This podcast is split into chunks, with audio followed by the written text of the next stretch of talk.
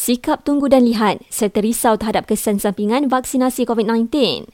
Itu antara punca ramai ibu bapa di Kelantan belum menghantar anak mereka berusia 5 hingga 11 tahun untuk divaksin.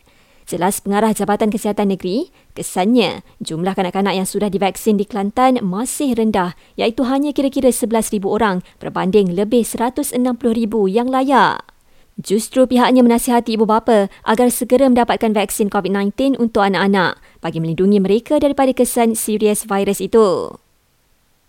Orang ramai kini perlu melampirkan gambar keputusan ujian COVID-19 bagi melaporkannya di aplikasi MySejahtera.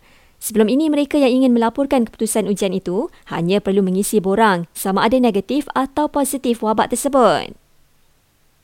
SOP program Citra Warna Keluarga Malaysia yang lebih terperinci akan diumumkan hari ini. Menteri Pelancongan Seni dan Budaya sebelum ini berkata, hanya kira-kira 2,400 pengunjung dibenar hadir pada acara kemuncak malam gala program tersebut.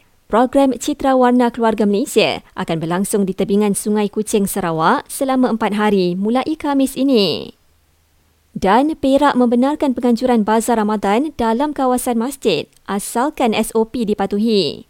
Menteri Besarnya berkata, penganjuran bazar sedemikian juga perlu dipersetujui jawatan kuasa masjid dan ada lesen dikeluarkan oleh PBT.